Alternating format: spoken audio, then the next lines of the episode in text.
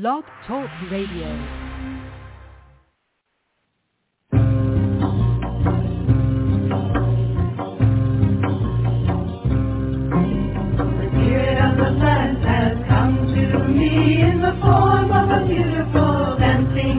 Woman. The spirit of the plant has come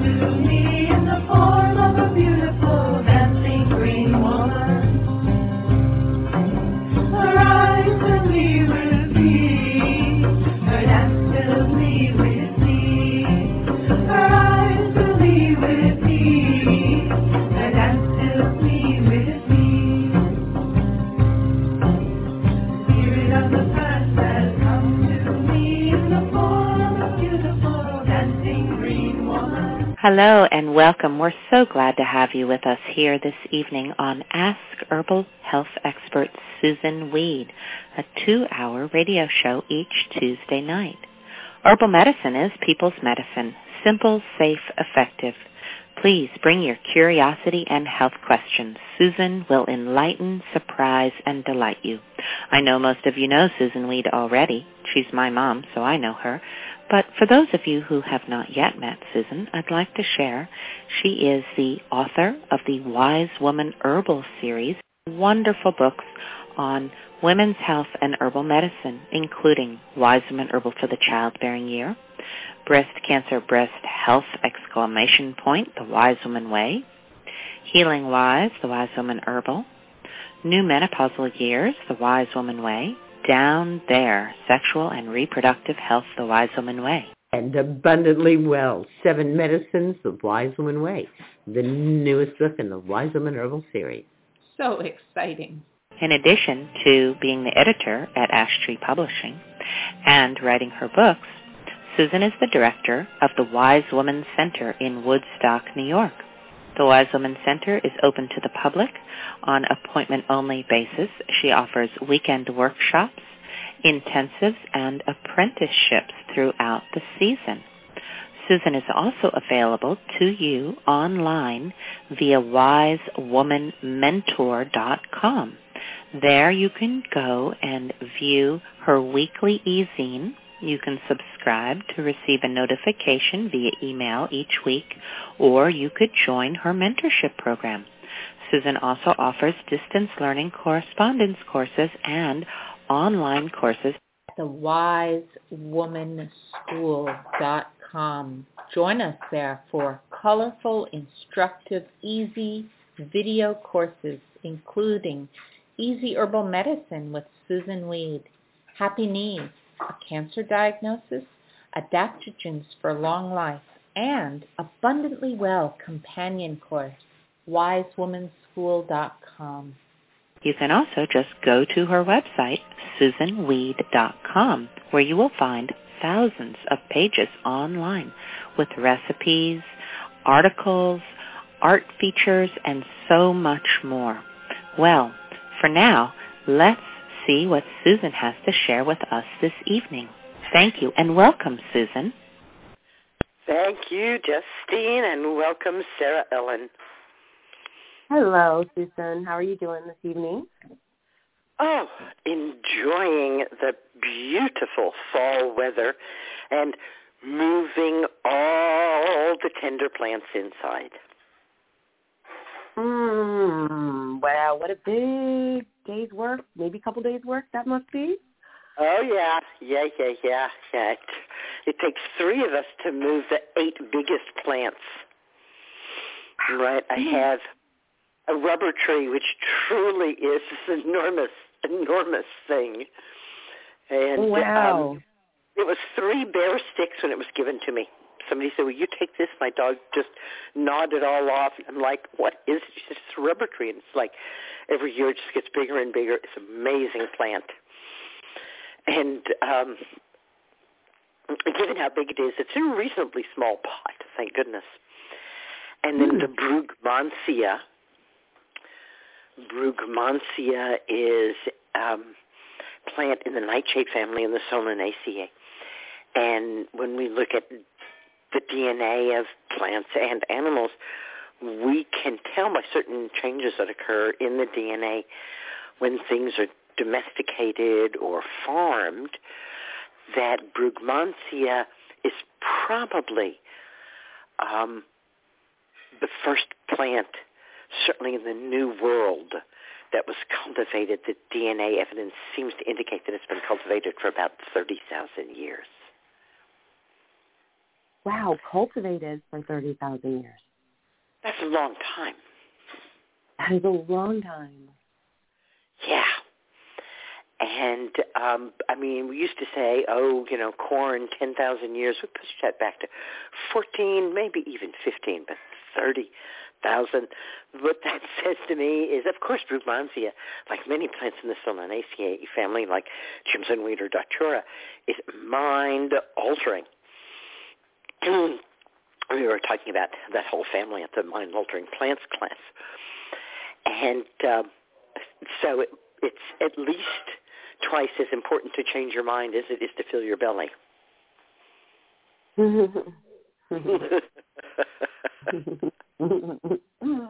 I love that. Although the goats are quite intent on filling it, their bellies, they seem to be putting in extra hours. How are your goats reacting to the shortening days and colder nights? Wow, yes, they definitely are looking to forage more and more. Uh, my goats did a really funny and interesting thing this year. They um, we had a lot of volunteer squash plants that grew up in the pasture closest to the barn, which is where they spend, you know, some of their time. Um, and uh, they started growing, and I thought for sure the goats were just going to trample them. They let them grow, and then there were squash on there, and they harvested them like midsummer. One day I came out, and they were eating all the squash and then they just harvested the second And about a week, squash. and about a week before you would have picked them. Probably so. Yeah. They do. yeah. They But eat I them, was- you know, because they, they've grown around my barnyard too, and we're all like, "Oh, that's going to be tasty." And then you go out and you go, "Oh, they ate it! What?" yeah. Yeah, I figured they would, but I was just shocked that they left them until they were, you know, about ready to be eaten. And then the last batch, they harvested, like, we got our first frost, and they harvested them the day before the frost. I was like, that's interesting. I wonder if they knew something. But They I'm sure the squash would have survived the frost, but They do know something, and the more we keep what they're doing in mind and understand that we don't understand, the more yeah, yeah. the more we can accept our lives and ourselves. Mm, I love that. So Somebody told me that that. She was visiting an apprentice sister, and her apprentice sister's mom said, "So what's what's with all this? You're like like you're hanging out with the goats. I thought you were supposed to be there to learn about herbs. Why are you like hanging out with the goats?"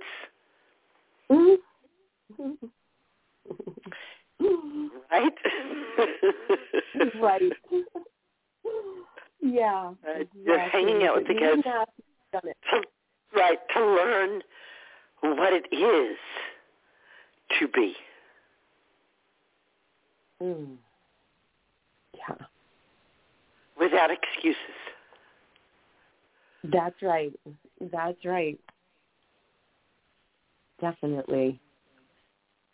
Yeah, even the one that gets like lowest rank in our herd, she's never I never see her make excuses. She holds her own the best she can and she, you know, fits in and makes her way and gets what she needs. But um yeah, I never see her make excuses or cry and, you know, want special treatment. She just this is what I need to do. I'm gonna do it. Mhm. Yeah. And she's the sweetest too. She's the she's small for an adult and she's just oh, she's so good hearted. So is her kid. So she she plays the weakest one in, or, you know, the lowest one in the ranking order, which is crazy. They definitely have that ranking order going out there. But um yeah, she handles it really well with grace and beauty for sure. we probably told you when the, you were here that there's only two places in the goat herd for a human. You're either the head goat or the last goat, and you don't want to be the last goat. Mm-hmm. Isn't Right? that the truth? Really, you just Especially don't want to be the last goat, so you better step up and be the head goat. Most definitely. Yep, yep, yep, Yeah. yep, yep, yep, yep, yep. hmm Well, let's see. Um, classes coming up this weekend. We're doing roots and seeds on Saturday, and adaptogens for a long and juicy active life on Sunday. And we were just talking about um, all of the renewed plant growth that the rains have brought. The garlic mustard is where before, you know, like for the last class, you know, just a few weeks ago, there's hardly any garlic mustard. Now there's lots of it everywhere. And uh, I was, you know, worried last time we did class, like, oh boy, we're going to be able to like really actually make a mild salad. So I bought some lettuce, you know. Actually, I got some organic lettuce from CSA. And shh. and uh, this time there's going to be plenty of wild greens for us. Thank you, Rains. Thank you so Nice. much. Yay, yay, yay, yay. And let's see, you sent me you sent me a wonderful package with a printout of all of the proposed presenters for the Hypericum conference. There's more than a dozen and a half. So I'm going to be sitting with that and really getting a sense of uh, what's going on there. And uh, ooh, it's very exciting. Mm. And what else? I was thinking about what happens as we get interested in herbs and as we mm, get more and more interested in herbs as people's medicine. How did it start out for you? Um, well, for me, I went backwards through the seven medicines. I didn't start all the way at seven, fortunately, but I was um, looking for answers to issues I was having, like with migraines and then um, just like general stuff, nothing overwhelming. And uh, I was really disappointed to me um, as like symptom medicine when I would present with something. Um, similarly, I've had some family members with diagnoses that were idiopathic. And it's like, well, darn it, you know, I thought this was all about the diagnosis. And idiopathic meaning they don't know the origin of it. Um, Exactly, idiopathic, wondering. meaning you are a mystery. Yeah, exactly. And so, um, and then at the same time, no hesitation to throw pretty tough drugs at it. You know, real strong medicines. Uh, so I was just disheartened, and then my marvelous body said, "Enough with this," and um, I became allergic to the drug that I had always relied on for pain my whole life when I was 19, um, Tylenol. And I like EpiPen allergy to Tylenol. And um, No! told me yeah, yeah. And I went to an allergist about it. He told me he'd never heard of such a thing and wanted to try it again on me in his office in a controlled setting. I said, no way. I went home and read the package insert, and it's right there. Yeah. So, um, but anyway, I just so I found my way like backwards into the plants, and um, I worked in a supplement shop for a while, which was marvelous because um, I didn't use supplements the longer I worked there. Um, because that was probably you know working backwards through. I went from drugs to supplements and vitamins and like standardized herb formulas, and then when I got to the vitamin store, it was about the time that I had met you at the conference down there, and so I was really empowered when I was working there and curious at the same time. People came in with all kinds of questions and different strategies and that's where I really got to uh, appreciate like how drug like so many of the plants are made to be when they end up in bottles in those shops. So, um yeah, and when I saw you and knew that they like these plants are right there and I could go do it, um that was that really like opened the door for me because I was always afraid like if I got really into medical treatment that if something happened, I might not have access to what I needed and it's just so empowering and very You know, it, I, I love it. And every time I need to reach for the herbs or go out and ask who wants to help, it, it is another opportunity to um, get confidence in myself and and believe that if I'm present to what's going on, that I know enough about the plants and the plants know enough about me that we can work it out. So that's that's my long story. Wow. Oh. And from there, something arose in you that made you want to share that. Oh, for sure. That made Yeah, you want to share people's medicine. Oh, indeed. Yeah, because it's I know I'm not the only one who is searching for not only like answers to health problems, but just a deeper connection, um, being really in touch with my ability to help myself in the world around me, um, being my ally in that. So, yeah, I love sharing that with other people, and I love you know that you um, talk about not charging and creating the medicines, and I really I I love that because uh, I just taking someone you know when they come to me and ask like, hey, can we go find this and um, playing and creating medicines and apothecaries with plants. It's so fun. My neighbor and I, um, new neighbor, because I've only lived here a year and a half, and she's a physician, and we've been um, making remedies this summer. And she says she really has enjoyed it and that she's really excited to show them off to friends when they come over. And I'm like, how cool. Like I went backwards and got, you know, to herbs because I was disappointed in the doctors I found. And then lo and behold, I have a friend who's a physician and she's also looking for answers even though she can write prescriptions. So that's so just the world is so fun. Mm. That is incredibly inspiring. Mhm. Wow. Yeah. Thank you. Okay, let's see. Time is moving on. Over here, I have October 4th. That's today. October 4th already. Katherine Skaggs is an intuitive, visionary artist, spiritual teacher, shamanic practitioner, and painter of souls. She's also the author of the multi-award-winning book, Artist, Shaman, Healer, Sage, which I actually have right here in my very hand. And it is beautiful, wonderful artwork on the cover and a wonderful artwork inside as well.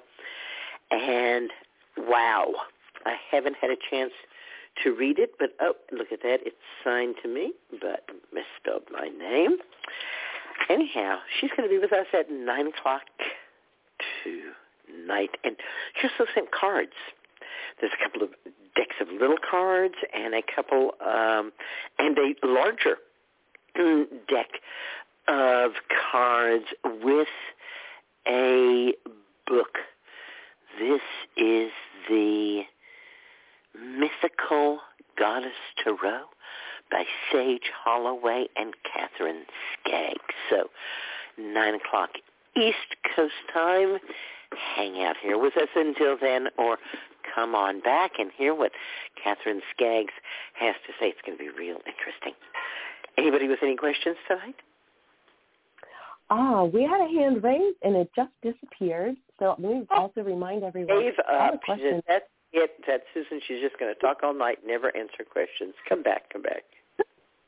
Oh my goodness. I may have added to that too this time. Okay, we do have a hand that has gone up and I will remind everyone again, uh, remember to press one if you'd like to speak with Susun and have your hand raised in the queue where we can see you from the 908. You have raised your hand and you are live with Susun.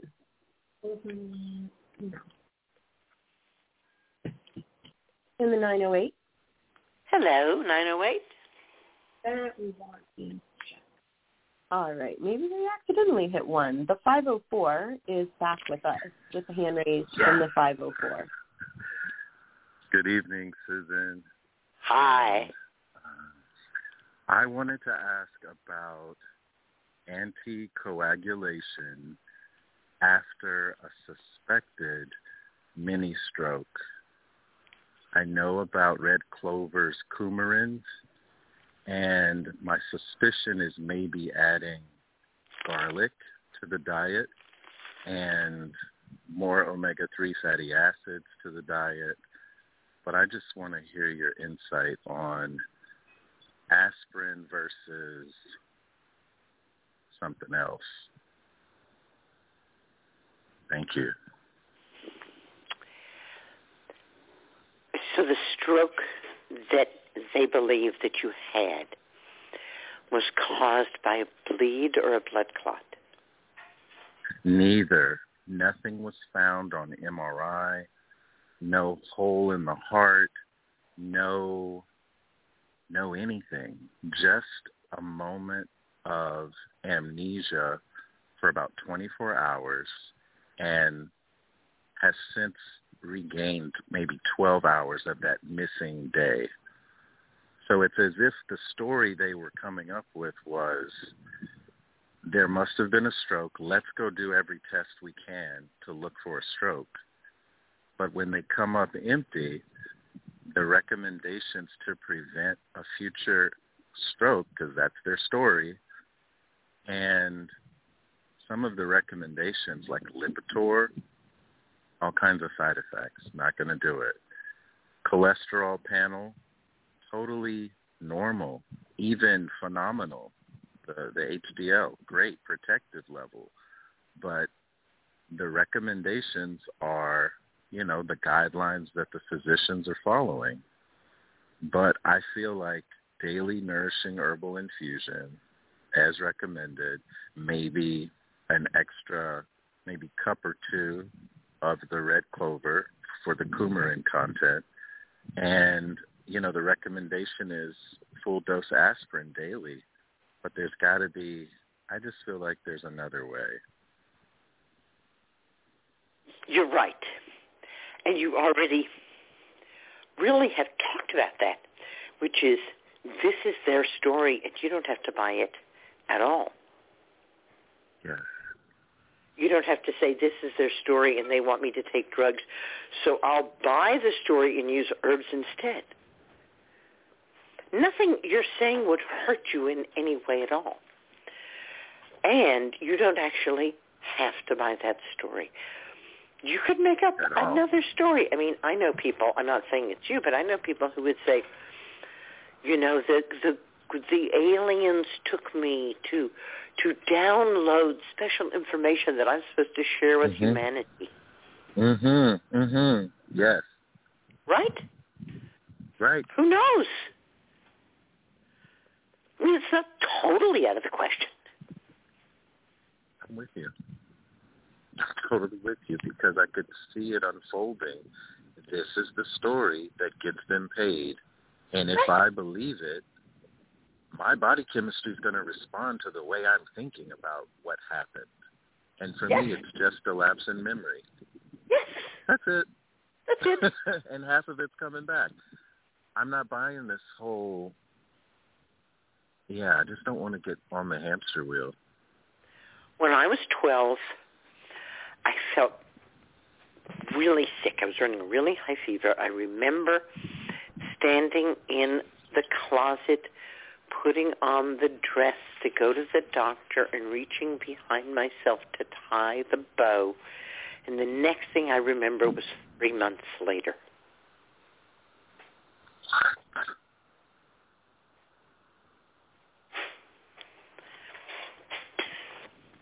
And I always just assumed that the grandmothers and the ancient ones needed me to be with them for three months. And fortunately, mm-hmm. it was at a time and a Mm-hmm. place where they didn't put my body in the hospital. They let my parents feed me baby food at home, and I was responsive enough to eat.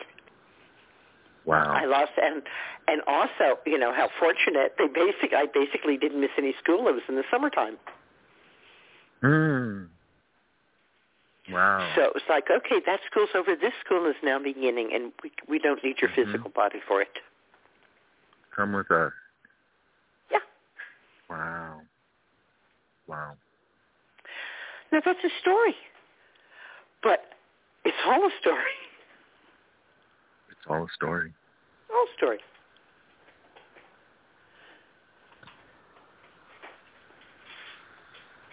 Hmm.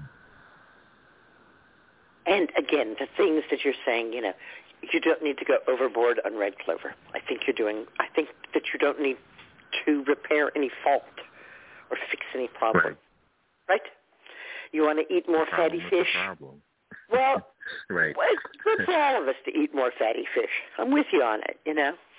And you're going to drink your nourishing herbal infusions. Proven winner. Awesome. Yeah. And I remember many years ago speaking to a cardiologist, and he said, do you know that professionally we speak about good-hearted people? Whoa.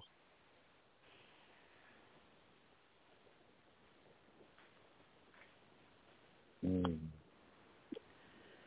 So Also, whenever you have whenever you have a choice, choose to be good-hearted. Yes, yes.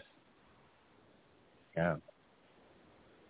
I was thinking of for the heart and bringing that energy out into the world more effectively, um, allying with hawthorn tincture, and for the brain to open up that that blood flow, that energy flow, that prana, Schisandra tincture. Well, you know I'm having a passion here with confusion. Schisandra, so I always agree with that.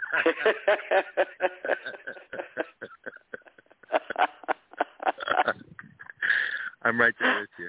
Uh, An ego song is in the cheering section over the go there going, Kra, Te, Gust, Kra, Te.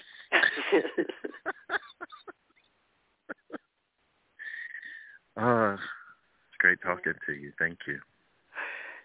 Will you answer a question for me? It's my Yes, question of the evening here. What drew you to what we're talking about here tonight? Um, you probably didn't grow up with people saying, Mm. no. "Use Hawthorne if you ha- want to make your heart, you know, into a good heart." Yeah, not at How all. did you come to it? I was blessed to meet one of your apprentices, Asia, who took the time to freely share the wisdom of people's medicine. oh, thank you, Asia. Yes. Thank you, Asia. Mm, I saw her beautiful face mm, just a week ago. She was at a she was at a Zoom meeting. Oh, I love it. I love it. Yeah. Yes. So she was my first herbal medicine teacher, and then I credit you because I came to find your archives and woo!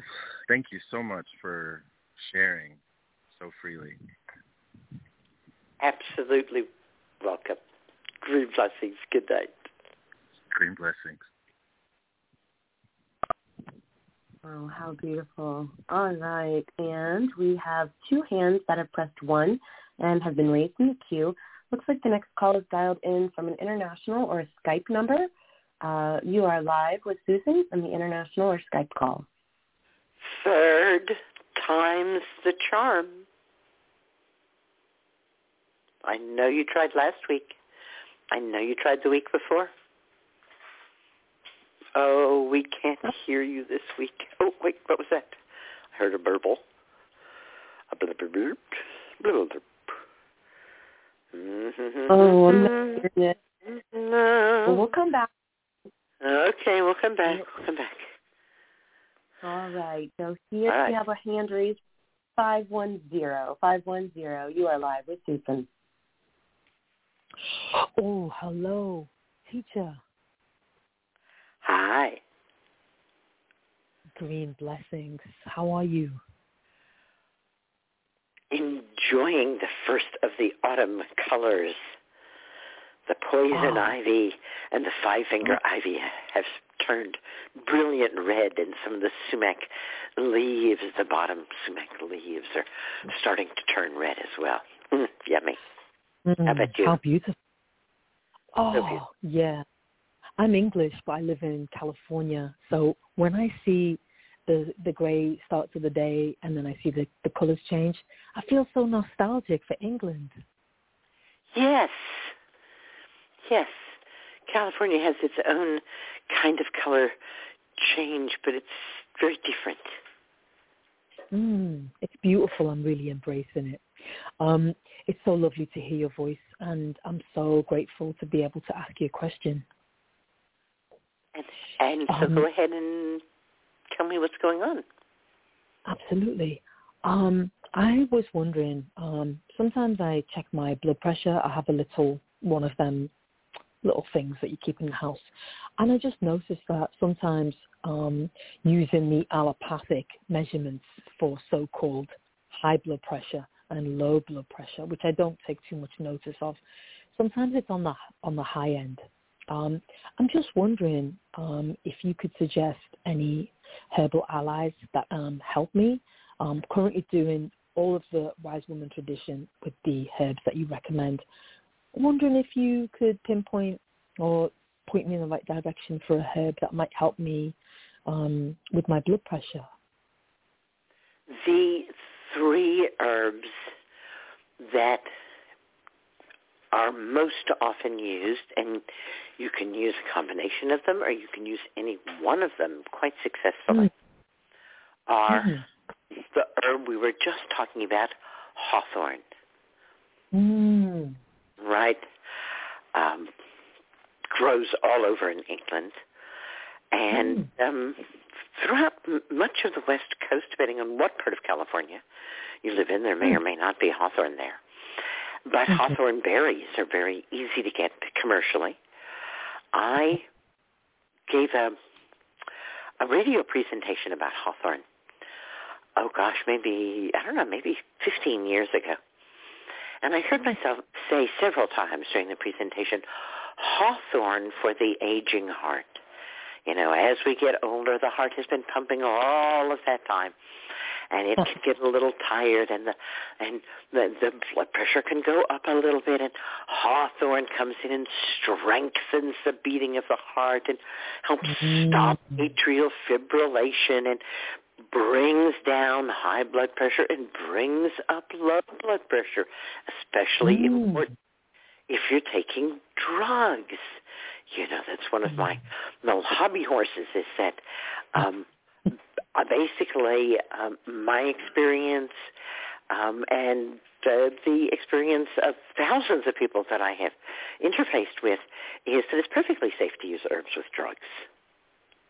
Also, it's not always safe to use drugs with herbs. right.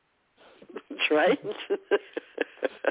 but if you've been using the herbs and you start taking a drug, it's going to be fine, usually. right. Right? Because you know what the herbs are doing. And so if you have a side effect from the drug, you'll know it's a drug. You're not going to be confused and think, oh, suddenly the nettle is making me dizzy. yeah. so Um, I, I, I heard myself say that Crataegus for the aging heart. And I, at, at the end of the show, you know, I sat down and I said, hello, my dear. Guess what? You're 60. That's called aging. And since then, I have taken every morning a dropper full of Crataegus. Oh wow. So Right. hawthorn berries I- in a sometimes- form. Sometimes I have fresh berries to make the tincture, and sometimes I Mm. use dried berries, and Okay. it all works wonderfully well. Mm. And um, how much Crataegus do you take, Mick? That's that's Hawthorn. Haw- Hawthorn, yeah. Yeah, well, uh, probably two uh, droppers full a day. Two dropperfuls a day. in the morning and one. One in Wow. the evening. and, and in addition to a handful of drugs, yes? Yes, yes, quite a handful now. Yeah. Okay. Right. Um, Hmm. So uh, really, as a matter of fact, I often say it, that hawthorn is related to apples. Ah. So it's about as dangerous as eating applesauce. Guru Weed, do, do you believe in any of this silly talk from the allopathic doctors that high blood pressure is indeed hereditary or genetic? Um, well, this is the second time I have heard you talk about allopathic, and so let's just stop for a minute. There are basically only two ways to heal: Mm. Mm. allopathic and homeopathic. Mm. In homeopathic healing, we want the opposite. Opposites cure. So if you have an itchy rash, I give you poison ivy. Mm. In allopathy, I'm, I'm sorry, in homeopathy, like the same. It's the likes cure, homeo, the same. Mhm. Sorry for being confusing. Homeo's the same. You have an itchy rash, I give you poison ivy, the same thing. Right. In allopathy, it's the opposite. Oh. So we're not talking homeopathy here. You're not asking me what homeopathic remedy, right, Hmm. is being used. We're, a- we're talking allopathic medicine. All herbalists are allopaths. Chiropractors are allopaths. Ah. Osteopaths are allopaths. Allopathic is not a dirty word. Yeah. Excuse my confusion. I'm talking Okay. about Hey, Mo- The most most people somehow have gotten the idea that it means um, modern medicine. Let's say, yeah. I wonder how that happened. right? But Chinese herbalism is allopathic medicine. Tibetan medicine is allopathic medicine. African medicine is allopathic medicine. So long as you're Oh, using something soothing on that rash, you're using allopathic medicine. Mm. Thank you for that. It's what makes sense to most of us. Homeopathic medicine, let's face it, doesn't make sense to most people. It doesn't. It's Thank like, wait a second, why are you giving me poison ivy? I have an itchy rash. That doesn't make sense to me. You know, and you have to explain to people how that could possibly mm. work. So allopathy is what makes sense to all of us. Ah. Motherwort is one of my personal favorites because it grows abundantly where I live. I mean, abundantly. The Mm. day it was blooming, a couple in, here in front of my house, a couple of apprentices arrived, and I asked them to please make at least two quarts of flowering motherwort tincture. Mm. So that was their first adventure where I got out the vodka and I showed them how to do that and they sat and cut motherwort flowering tops into the jars and added the vodka and motherwort tincture is very dependable for lowering blood pressure and calming anxiety. Mm. Motherwort tincture is only dangerous to take on a daily basis if you have bleeding from fibroids hmm or endometriosis Got it. Okay. because motherwort makes blood vessels grow, new blood vessels grow to the heart and Mm. to the uterus. Mm. You have fibroids or endometriosis, those extra blood vessels are going to increase bleeding. We don't want that. But I was just talking to Michael, right? And he has had a lot of professionals look into his cardiovascular system, and not just once, but repeatedly. Now, did I get it wrong that I heard um, Dr. Kadakar say that he could see that the herbs that you were using had caused new blood vessels to form? That's correct. That's what he said, right? Yes, that there's new uh, growth in small vessels. So I'm not just saying that Motherwort is supposed to or Motherwort is said to. I'm saying that we actually have, um, you know, physical evidence Yeah. that Motherwort does indeed enrich the capillary bed. This is extremely important for women because Oh, wow. women's heart attacks tend to come not from the big blood vessels but the small ones. I hear you. Guru Weed, do you think it's okay to take hawthorn and motherwort every day? Yes, absolutely. If they both seem right to you, then definitely. And the last one of the big three is Passiflora, passion flower. Ah, And passion flower is this rampant vine with these extraordinary flowers that look like spaceships. ah. And to, to me, Passiflora is like the wings of the heart. It's for the person whose blood pressure is high because they feel really constricted in their Mm. life, in their chest, in their heart. Oh, that's such an amazing visual. hmm And we want to, you know, offer the Passiflora, the passion flower. We want to offer Mm. passion of the heart, right? Yeah. I can see that. Mm. And Guru Weed, is it possible to take the Passiflora as a tincture? I use all of them as tinctures. Oh, how how amazing. Okay. I tincture the flowering top of the motherwort. I make Mhm. a tincture with the hawthorn berries. Mm. I, if I have access to fresh passion flower, I tincture just the flowers. It, this one of those plants where the flower comes out and that's it. It only blooms for a day, so you have to be like right there, pick it.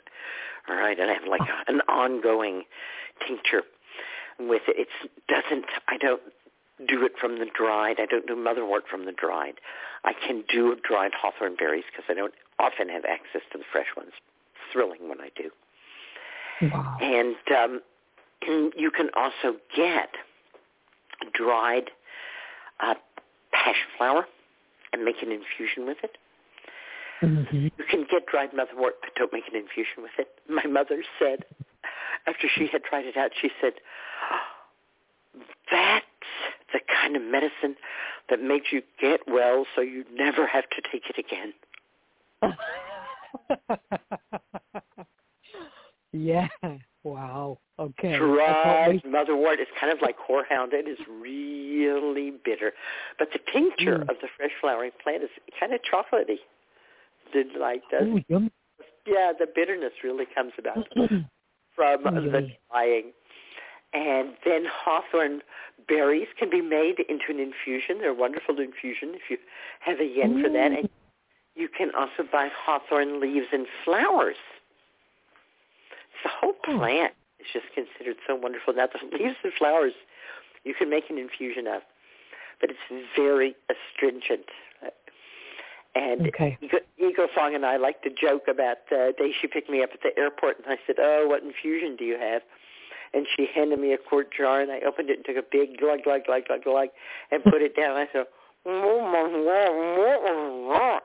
so astringent, I couldn't talk like for five minutes." Oh, wow. Ooh, that's really funny. Uh, yeah. Reed, you you've been so helpful. Thank you so much. And and you know when you educate people, um, the, the information it, it just cascades like a beautiful waterfall. Um, one of your students, Shay Savoy, she's a good friend of mine, and she has been turning me on to so many wonderful things that she's learnt from you. So thank you to all the incredible women that share this information um, widely and generously, and, and thank you for just enhancing my life. Thank you so much. you are welcome. Green blessings. Green blessings. Take care. Good night. All right. Uh, we've got three callers uh, with their hands raised. And let's go back to the Skype caller, the international caller. Uh, can you make connection now? You are live with Susun. Hello on the Skype call. Hello, yes, there you are. No. Mm, darn it. All Oh, right. Well, let's try Okay. 908. The 908. Uh, you are live with Susun from the 908.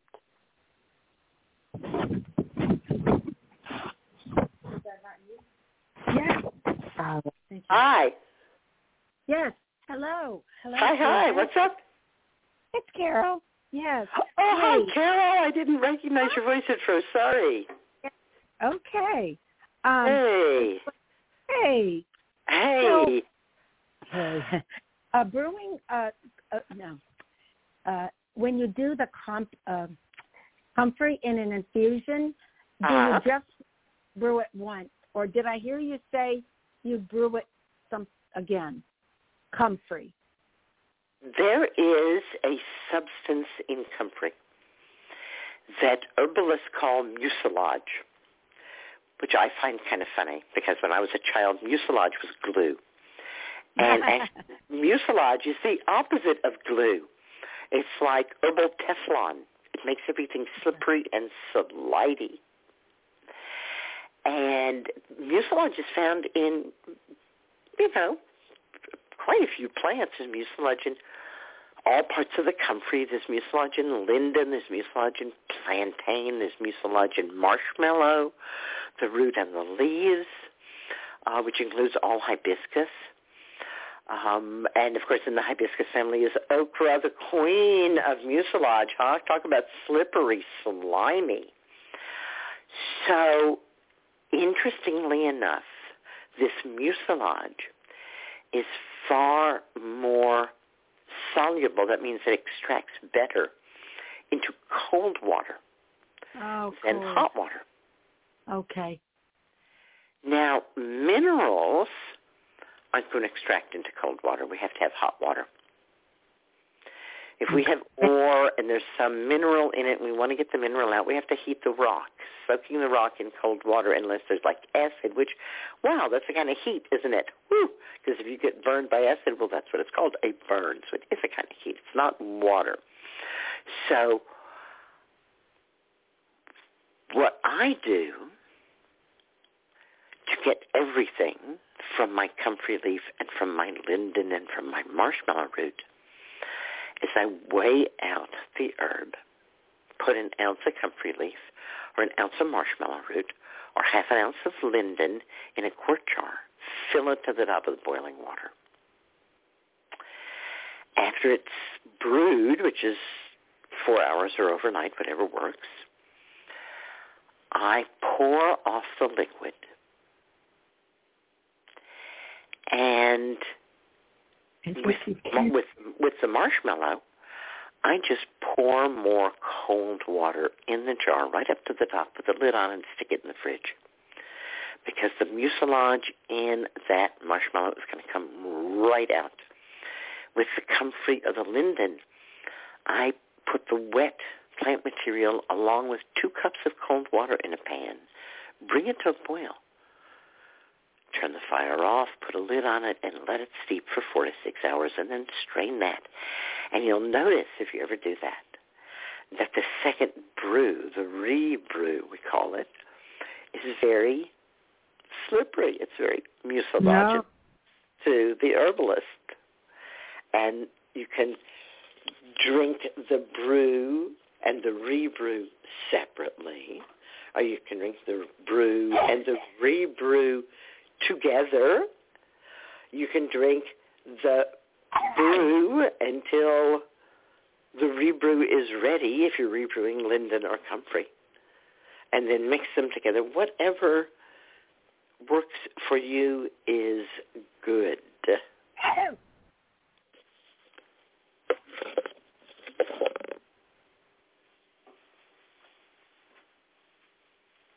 Okay. Okay? Yes. Now, um, you had mentioned the other time. I have a couple little little ones just uh, tune-ups. Um, you had mentioned something about a seed sampler, La Guardian, or something. What was that? The seed sampler that you and Sarah Ellen got. Sarah Ellen, we're talking about um, La Jardin de something.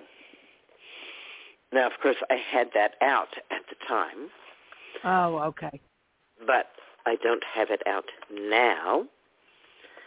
Um, so I'm looking to see if by some miracle it's still laying about because, you know, I'm that kind of girl who could just let things hang out even after they've been used. Oh, here's a beautiful long scroll of paper from Sarah Ellen. It says, love, love, love, love, love, love, love, love, love, love, love you.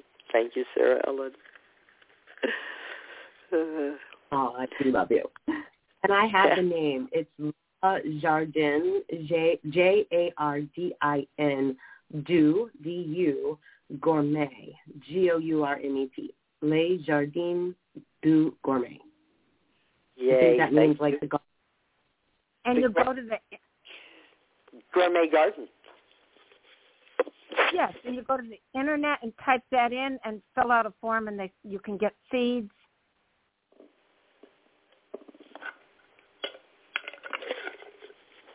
They have a wide variety of seeds of both herbs and vegetables, and they also sell plants, Oh wow! mostly shallot and garlic, leeks, things like that, mostly alliums. Oh no. And they have a special, which is their herb seed sampler pack. And you get 50 different Oh, of seeds, 50 different herbs in the sampler pack. oh, super. It is. It's like it's such an abundance that it makes one's head swim because if you were even asked to sit down and write out the names of 50 herbs, could you do it? Right?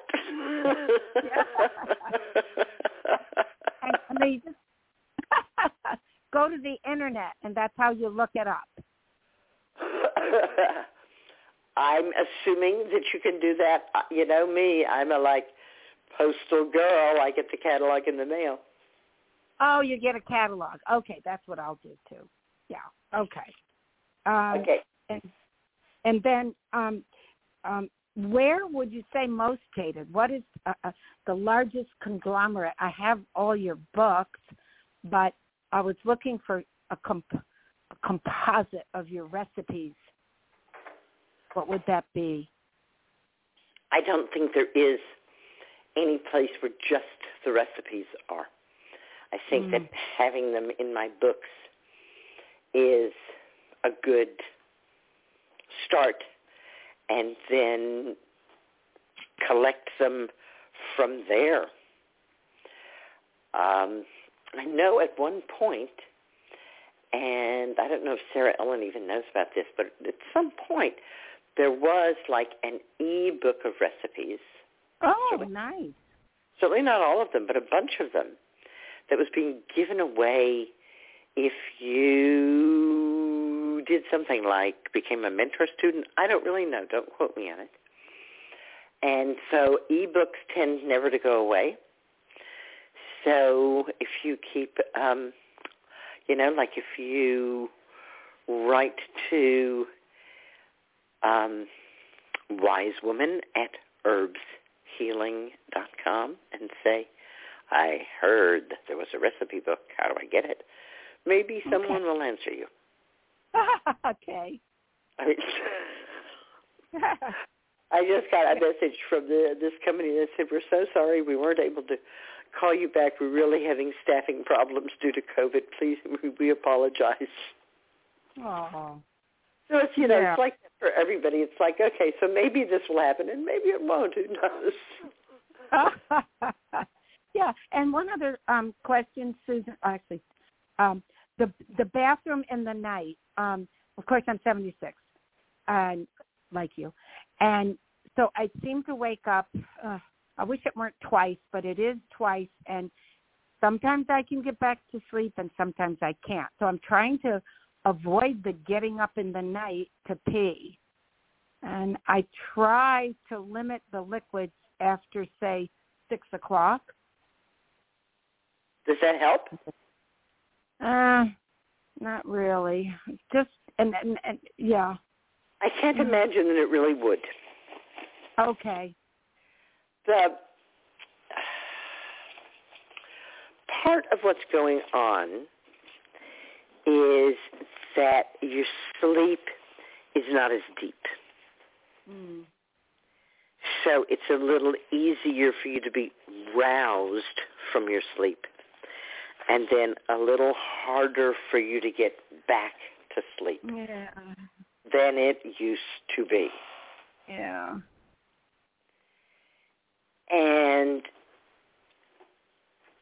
one of the things that I think is effective is to have a talk with your bladder Okay. and to really let it know that it is capable of holding that until morning. It really can do that. And that you want to encourage it to do that. And that you are standing by to do whatever it needs to support it in whatever way. Now, Dr. Kegel would say that the best support that you can give yourself for not getting up to pee that night is to do 15 to 20 Kegels in bed, laying down when you wake up in the morning, another 15 to 20 when you sit up at the edge of the bed, and then another 15 to 20 after you pee.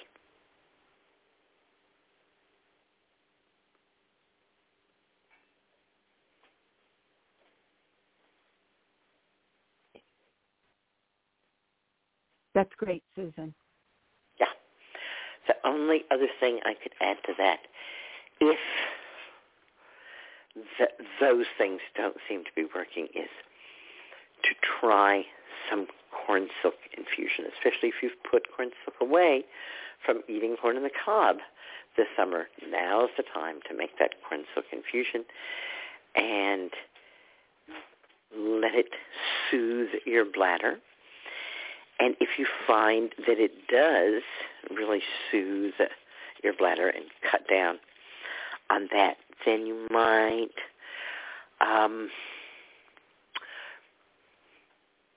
go down in dosage and see how small an amount gives that helpful effect to you. And then just make a little bit at a time instead of making a whole quart of the infusion. Oh, I see. Little bit at a time. Okay. Yeah, I if could if that- if that works for you, it's just once you've made a quarter of an infusion, you pretty much have to drink it. It's kind of Yeah. yeah right. It doesn't last. It doesn't. It doesn't Yeah. keep for a long time. So, Okay. and if you find that it really works, and then you find that less works, then you make a little, you know, just enough to like finish off in the three or four days that you have to get it before it really gets weird. Yeah, it gets weird. Right. Okay. Yeah. Yeah.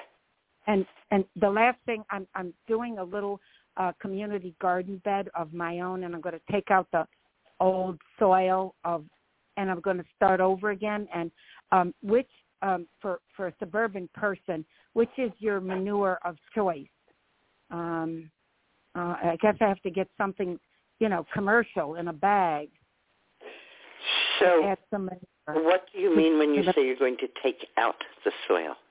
You're literally well, going to dig it out, put it in a wheelbarrow, and dump it somewhere? Yeah, yeah.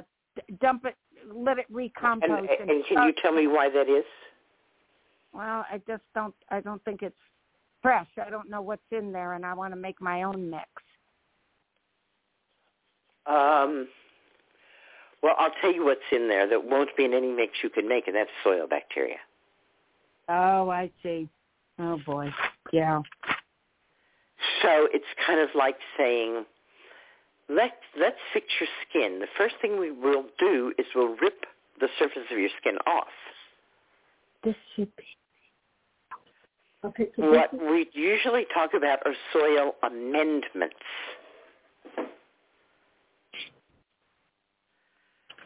So you can't make soil from just manure. No, right. So you use it to amend your soil. And there are a variety of different amendments that one can buy and that are useful depending on what is going on with the soil. Now, it's pretty impossible for old soil to be a problem since most soil is millions of years old.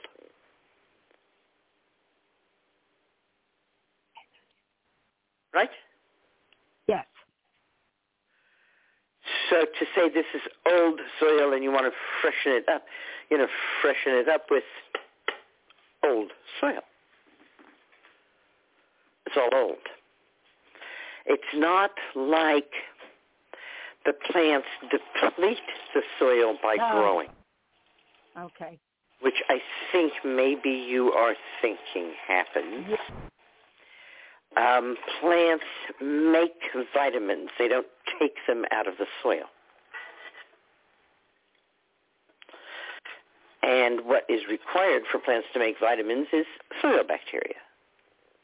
I'm using soil bacteria loosely. I mean the whole biome, the mycelium, the bacteria, the various uh, single-cell organisms, all of the things that are present in the soil that make it alive and that allow the plants to uptake nutrients. So what we want to do actually is not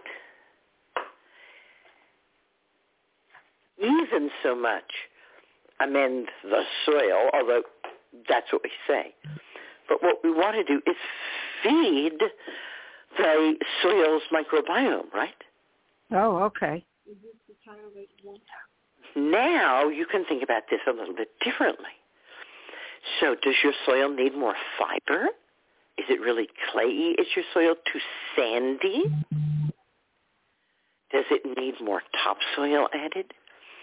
Is, you know, what's going on with your soil? Yeah. right? Are there um, places where um, grass has been um, allowed to grow? It's hard for other plants to grow because grass forms a underground, very tight network of roots. So people will often do something to get rid of that, um, and that can be spreading ground cloth to kill the grass. You can be putting newspaper on it to kill the grass. Um, you know, the herb garden that I started here, I just put six inches of compost because I have lots of compost on the grass. Does the grass come through? It does. It's a pain. But it was fast. So that's that's what I would say is what does the soil need? Yeah, right. Yeah, a diagnosis. And add that, you know, get to know the soil uh, rather than dumping it. Yes, that's really good advice. Wow. Gardener extraordinaire. Thank you, Susun. You too. Good gardening. Oh, Great love you so much. Bless Love you. you, love Bless you. Mwah. Love Good night. you. Bye. Good night. All right, I- let's give that Skype international caller another shot from the international call or the Skype call. Your line is open and you are live with Susun.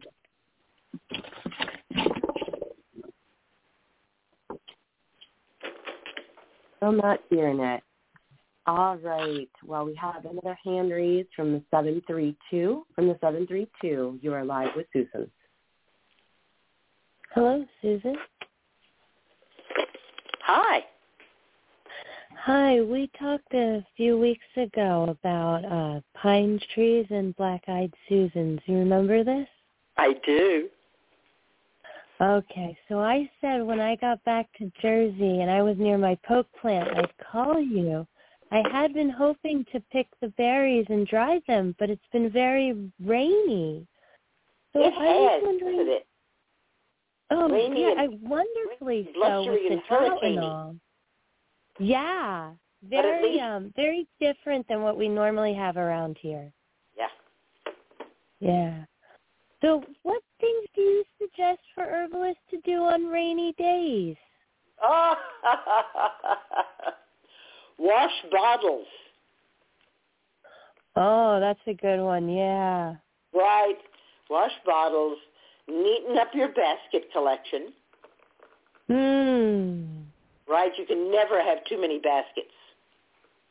No, you can't. I um I was very lucky recently. Someone gave me one that was about three feet across and they go, Why would you ever want that? And I just started laughing and picking clovers and laying it between the little slots. Oh, how beautiful! Yes. Yeah, it was um it was a very nice gift. I was I was lucky. Yeah. So Ah, the wonderful world of baskets. Yes. And they always get in such a jumble because we use them and then we just kind of toss them back with the others and think, oh, I'll neaten that up later. Well, that's a rainy day. Mm, it is, yeah. Catch, uh, catching up on all these uh things we don't want to do when it's sunny out. You're right. It's sunny out, You're very exactly. right. right. Even writing to your friends and saying, hey, I had a bumper crop of motherwort or whatever this year. Do you want to trade for something you had a lot of? Mm. Nice. Mm. Stay in touch with herbal buddies. Keep a good inventory, yeah, so you can Yes. it around.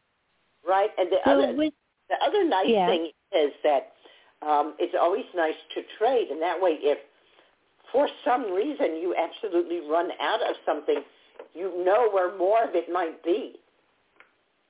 it really helps um break one of the barriers of the herbal accessibility to build this network. Yeah. Yeah. Yeah. Yeah. So with the rain, one thing I know that's very common and I have with myself is I get pain. Um I know for some people it's in the knees, but I just get like this full body muscle ache. Um I was wondering if you had any suggestions. I'm not Well, I do. I do. My go-to for that is hypericum tincture. Oh, really?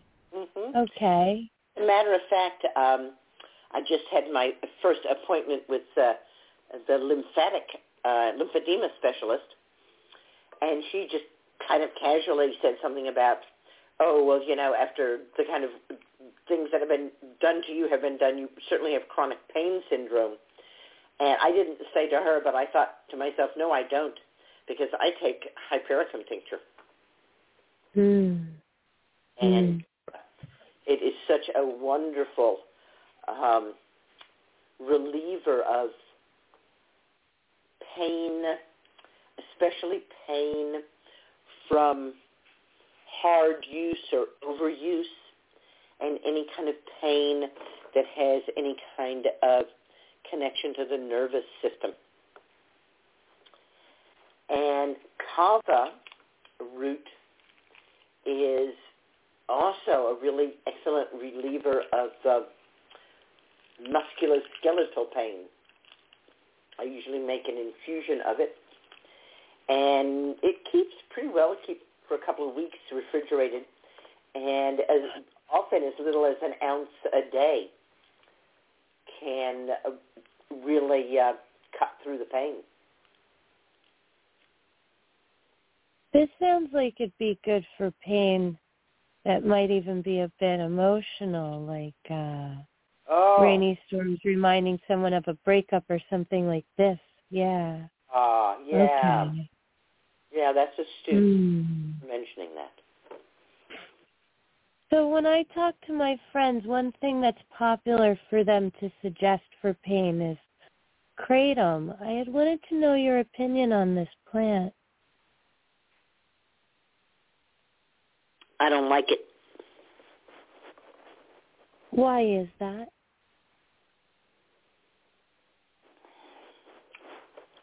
Does it grow as a weed around you?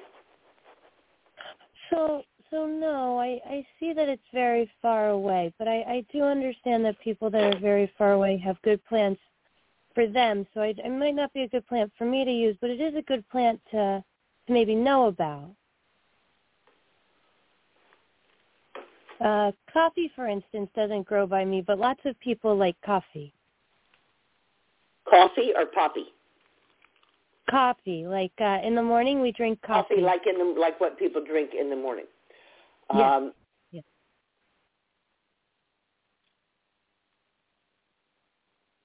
so long as one appreciates the addictive nature of coffee,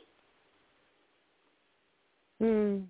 and that if you do drink it on a daily basis, that you will lose much, m- much of the benefit. This is very similar And to what I've heard about the to kratom see. too. The physical addiction that people develop to coffee. Hmm. Um, It's not exactly dangerous like some addictions, but it's also not good. We don't necessarily want to do it. Yeah. That's all I'm saying. And so it's an interest, you know, Dr. James Duke used to get asked a lot, how safe is this herb? And he would always compare it to coffee. Hmm. He would say, on the coffee scale, this herb is very safe. And they would look at him and he would say, it's safer than coffee.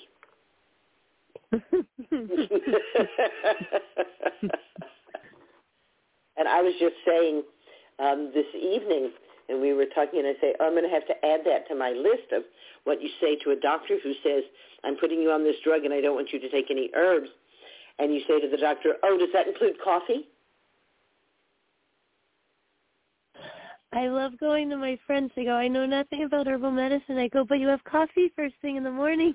right. Excuse me. exactly. Right. That's an herb and a pretty strong one at that. Right. Yeah. On the coffee scale, it's as poisonous as coffee. I know people who use coffee wisely and well, but they're in the minority. Hmm.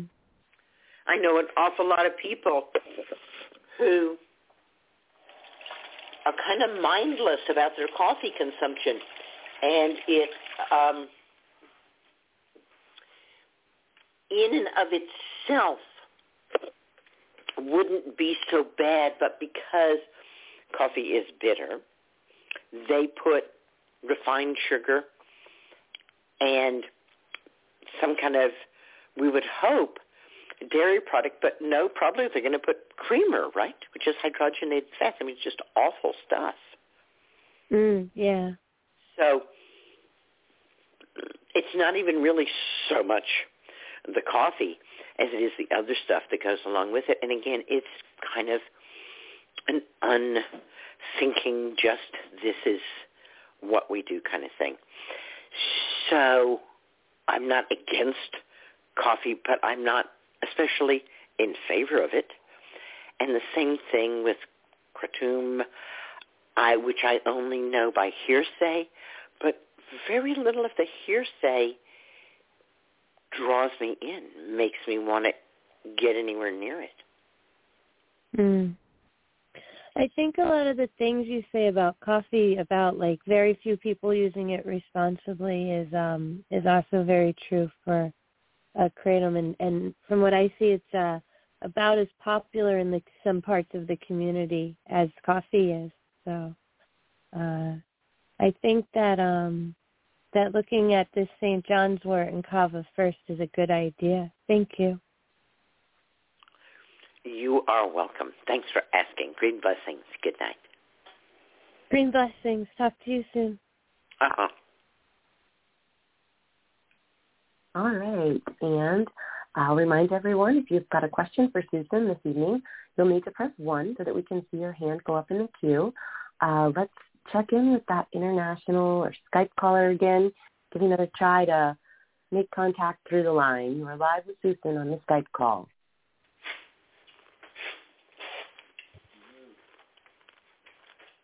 All right. We'll try again next week. I hope we can, can make contact with you. Uh, we have another hand that's gone up from the 209 area code from the 209. You are live with Susun. Hi, Susun. This is Hi. Julie from California, and I Hi, have a Julie. question. Um, is the best time to um, harvest, make the tinct, motherwort tincture when it's in bloom? Mm-hmm. Yes, Which be absolutely. right when, when it's in when it's in full flower. And that Mm. would be now here in California. Is it in full flower right there in California right now? Then go for it. Well, it it has buds. Wait till the flowers are open. Okay. Yeah. Okay, I will. Yeah. What And I then- have in my jar is stalks, leaves, flower buds, flowers, and a few seed pods. Oh, okay. So I could wait a little bit longer. I think you could probably wait a little bit longer. I think you're right. Okay. And then on the yar- yarrow, I have the yarrow tincture, and um, but my little spray bottles keep getting clogged up that I use to spray on my wounds Yes. or my What I do, what I do is I take my yarrow tincture and I strain it through something with very fine mesh. I actually, because I keep a herd of dairy goats, have milk filters, so I strain it through a milk filter, coffee filter, um, okay. nylon stocking, old napkin. Sorry, right?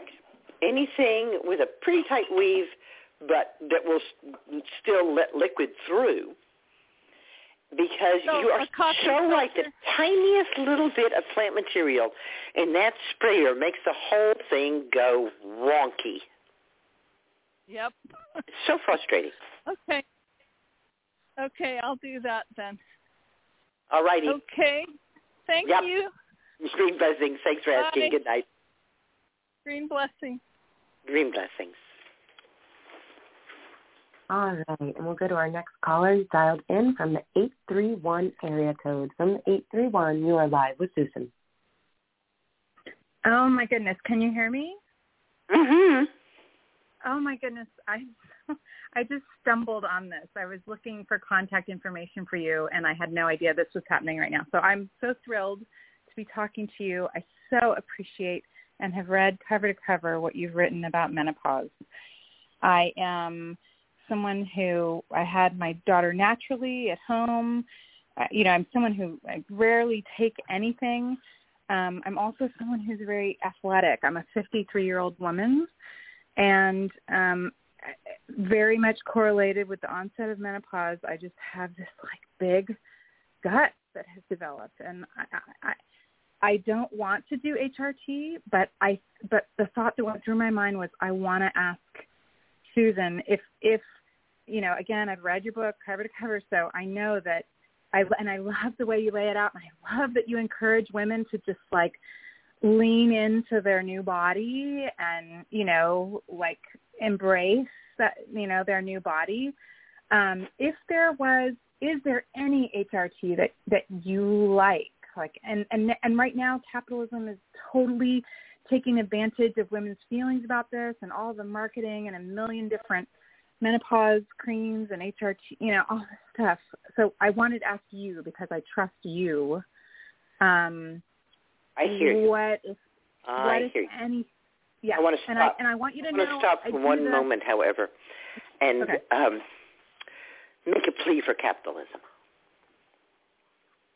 Okay. Like allopathy and its sister homeopathy, capitalism's sister is communism. So you get to live Yeah. in a financial climate where basically you own nothing and you get nothing and you stand in long lines. Or you have capitalism. And what does capitalism mean?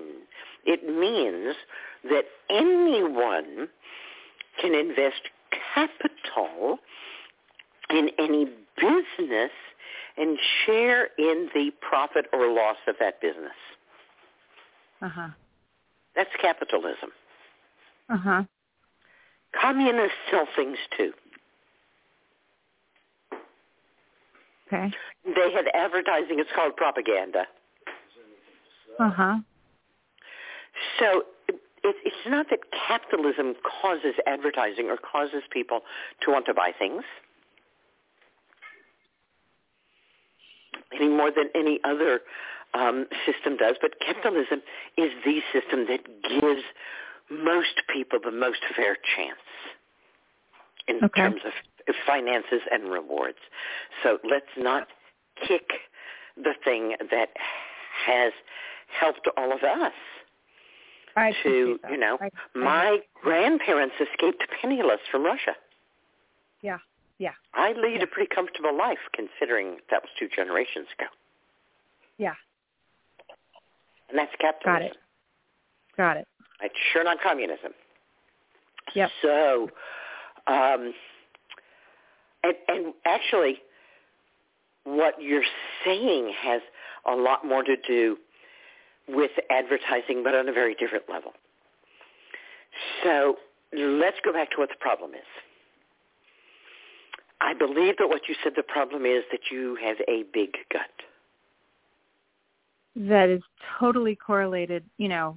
It, And tell me yeah. how big this gut is. Do you mean that your waist has gone from 26 inches to 36 inches?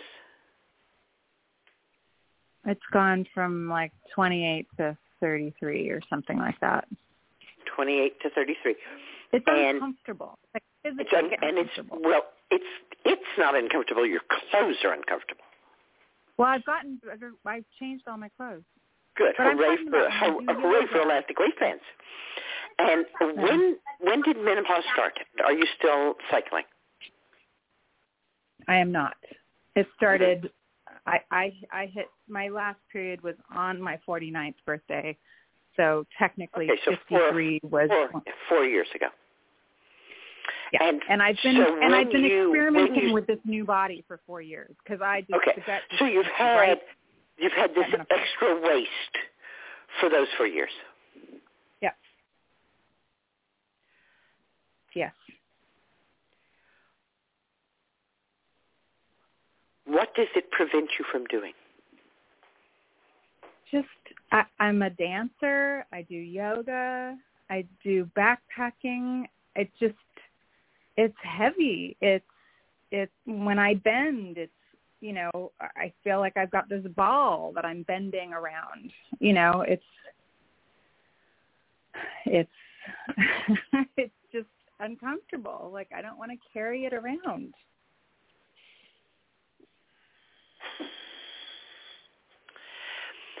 So, what do we hear? We hear you saying that there's something that you no longer want to carry around. Yeah. Perhaps it is something that you swallowed. Hmm. Perhaps it was something that you have hidden in your belly for safekeeping. Hmm. Hmm. Hmm.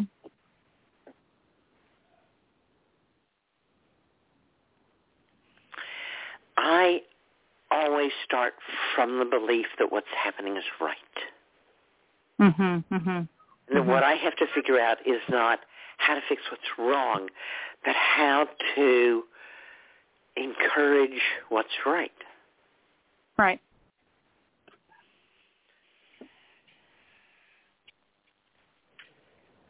Got it. I hear your. I- I'm I am the amazing wasteless woman. Because of scoliosis, my last rib bone sits on my hips. Hmm. So I have, you know, my waist measurement is the same as my rib or my hip measurements. I have no discernible waist at all. And yet I backpack and do yoga and dance and don't have any problem with any of that. Got it. But it, I don't have to change my perception of myself. That's always kind of been how it is, and this is a different thing. So, so there is a perceptual problem, and that's what I mean. That there's a perception that advertising and the cultural climate has brought about in you, which is that you will always look like a young woman. Hmm. Yeah. I was taken out to meet Grandpa Roberts in California and walked along a steep trail to get to him. And when we got there, I saw a naked man standing out in front of a hut made of natural materials, and his testicles were hanging to his knees. You know, gravity gets to all of us. Yeah. Mhm. It's okay. It doesn't mean you're not taking care of yourself. Right. Right. And of course, we generally know that if we are that critical of ourselves, we're probably that critical of others too. And that actually one of the ways to stop being critical of ourselves is to stop being that critical of others. Hmm. So if you can kind of catch that little voice that, you know, when it sees that person whose body shape isn't quite the way maybe you think it ought to be, that says something about it, if you can actually catch that in action and say, whoa, you don't really know what the circumstances of her life are. Mhm. Mhm. And that way you develop compassion for yourself. Because Right. Actually, it's actually easier to be kind to others than it is to be kind to yourself. Right. Thank you so much. You're welcome. Thanks for asking. Seems blessing. Yeah. Good. Yeah. Thank you. Oh, Bing, it's nine o'clock. Yes, it, and our guest is with us in the Like that, the magic hour has come, and we get to talk to Katherine Skaggs, an intuitive, a visionary artist, a spiritual teacher, a shamanic practitioner, and a painter of souls. Katherine is the author of the multi-award-winning book, Artist, Shaman, Healer, Sage, Timeless Wisdom Practices, Ritual, and Ceremony to Transform Your Life and Awaken Your Soul. She is also the author and the artist of the newly released Masters of Light Wisdom Oracle and the artist of the best-selling award-winning Mythical Goddess Tarot. Katherine Skaggs tells it like it is through sacred art and inspiring words. Thanks for being with us tonight, Katherine. Oh, Susun, thank you for asking me to come and join you. It's a delight.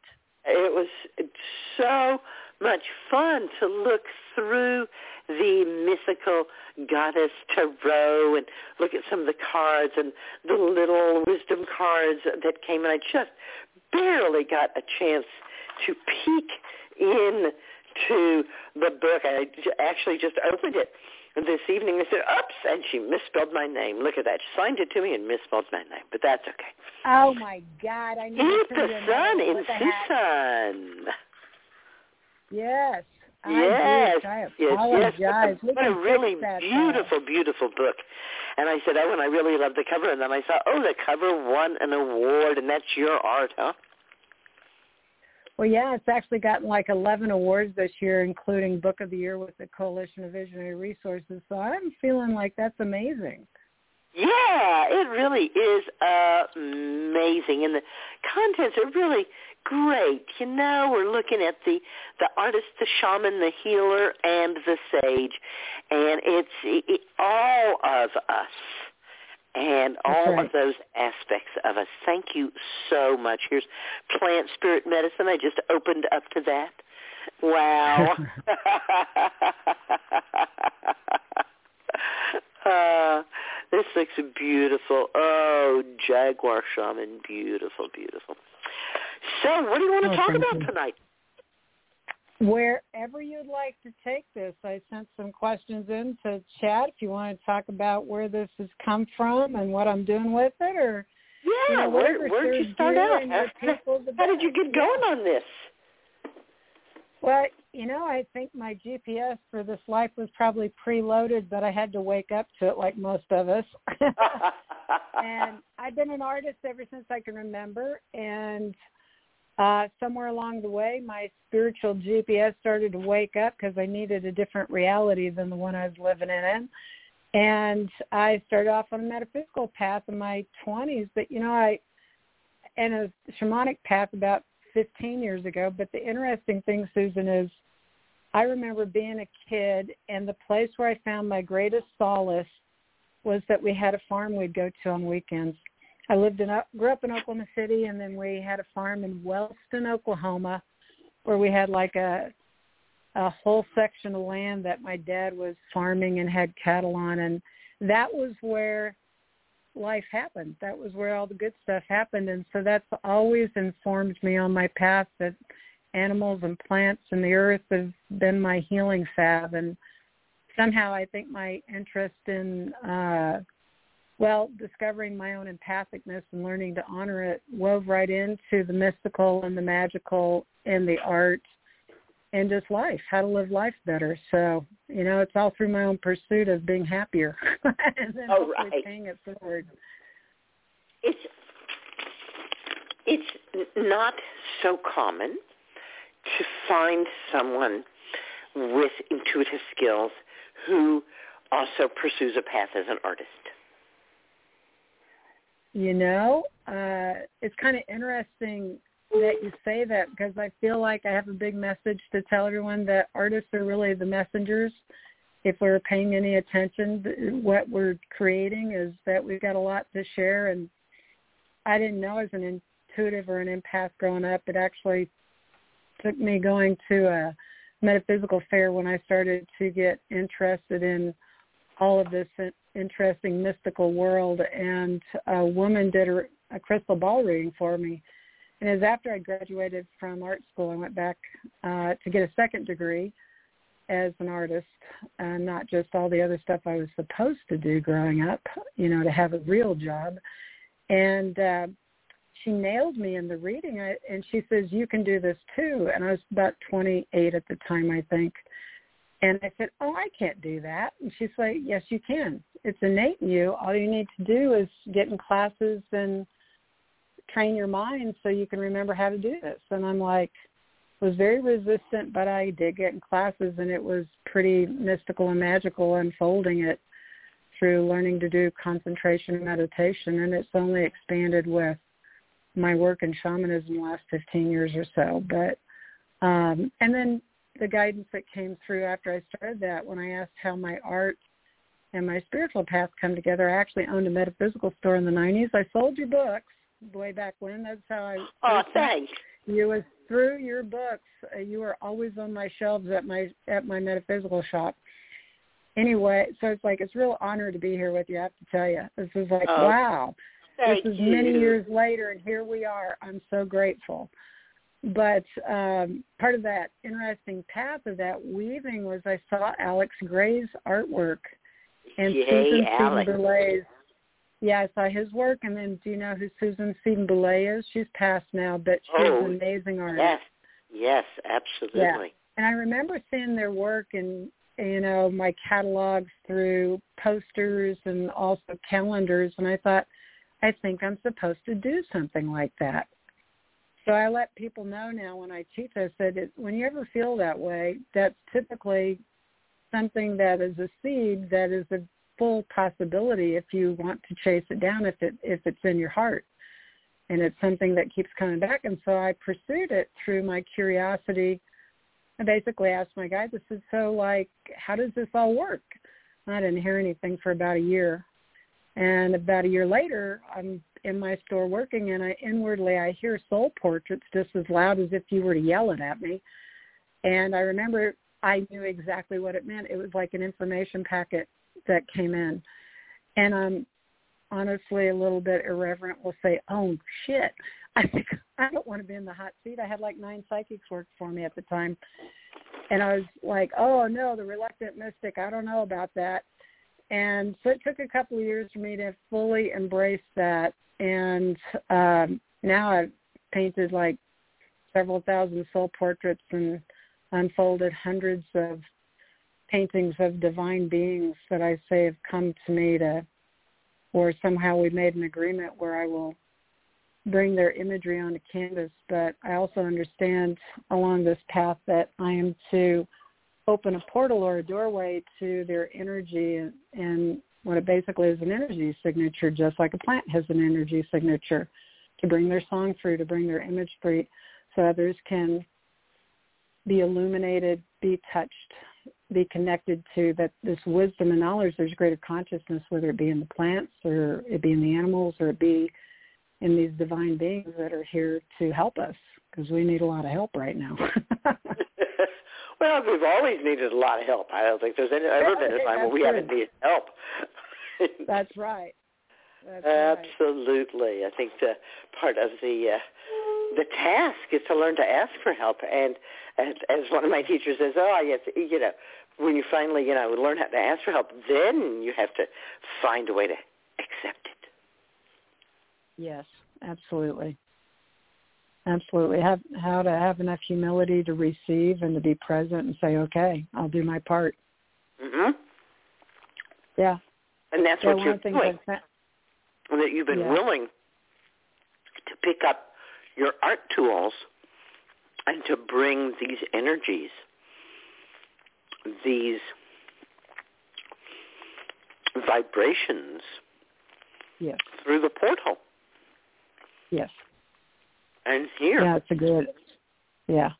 Yeah. It's a great honor. It's been a great adventure. I had an experience once uh, back in the early 2000s. I hadn't painted for five years, and I'd like to honor Shiloh Sophia. You might know her and her artwork. She's an amazing divine feminine artist and has taught people a lot around the world at this point. Anyway, she came to an opening of a store I had, and she was friends with my business partner at the time, and she saw some of my artwork, and she said, "Are you painting?" I said, no, I haven't been able to in five years. I've been kind of stuck. She said, well, I came for you. And I Oh. feel like that was a, div- a divine intervention. She, the way she told me that, she was like, she just didn't come. She recognized she needed to step in, and she did a little meditation with me, got some new paints out, handed me a brush, and I started painting. And she said, boy, you're confident. I said, I've been painting my whole life. I just haven't painted the last five years.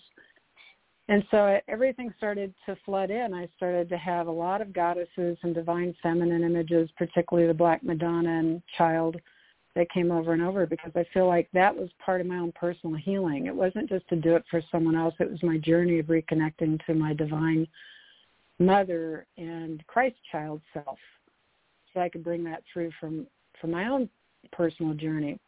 But what began to happen was I became aware of Mother Mary being around me quite a bit during this time period. And for three days in a row, I had this image in my head of what I was to paint. And three nights in a row, I'd come home from work and go to bed.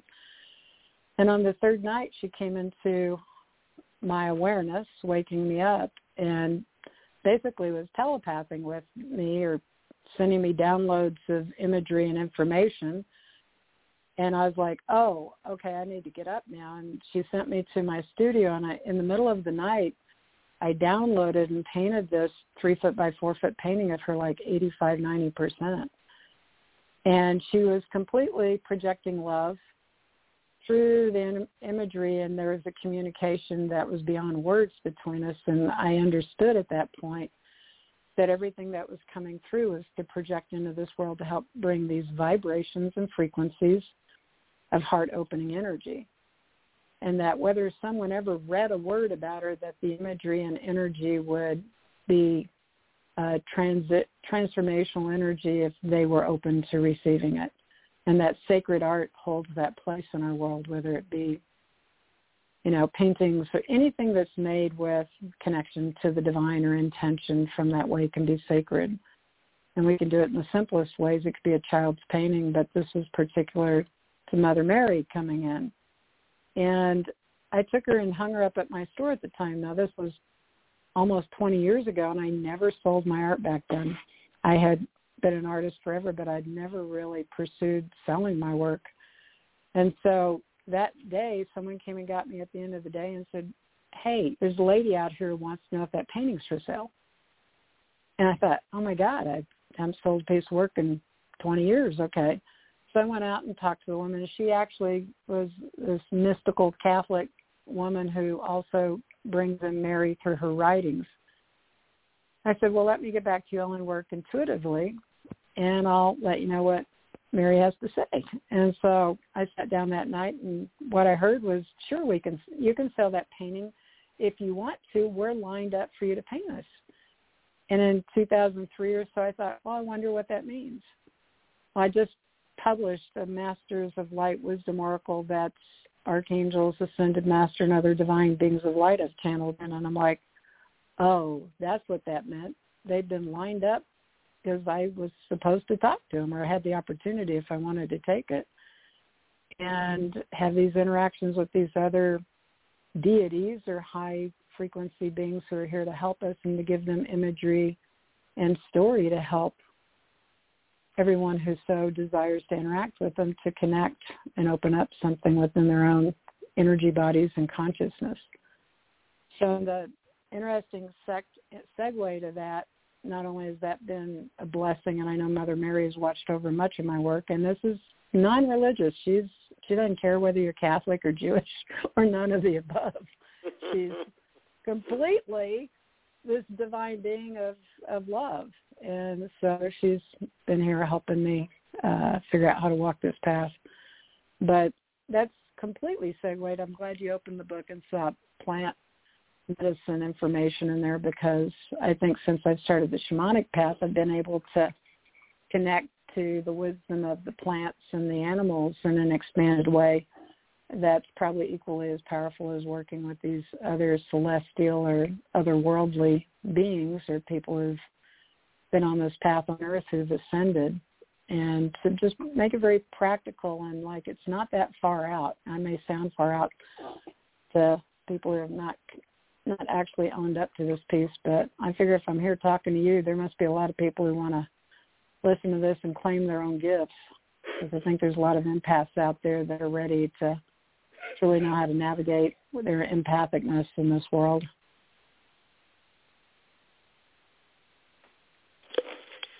Well, your art certainly offers that helping hand Hmm. to those that are listening to you and saying, "Yeah, that's me. I feel like I have something to share, but I don't know. I don't know how to how to do it, how to share it." Right? I um, um, had here on my altar the Mother Breath of Life. Oh yes.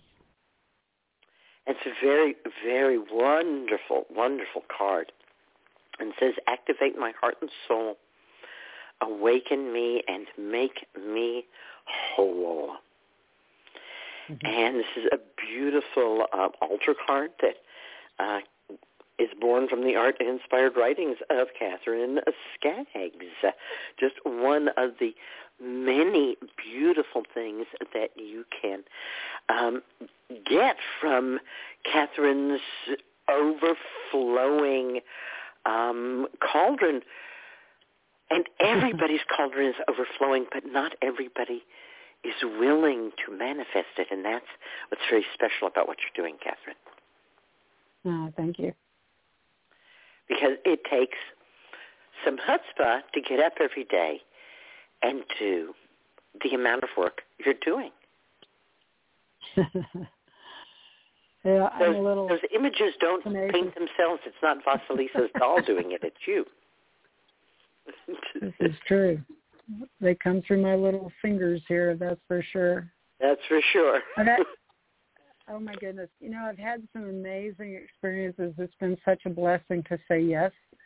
I want to mention, if it's okay, my dear friend Sage Holloway, who's the artist of the mythical, I mean, the author of the Mythical Goddess Tarot. She's passed over now.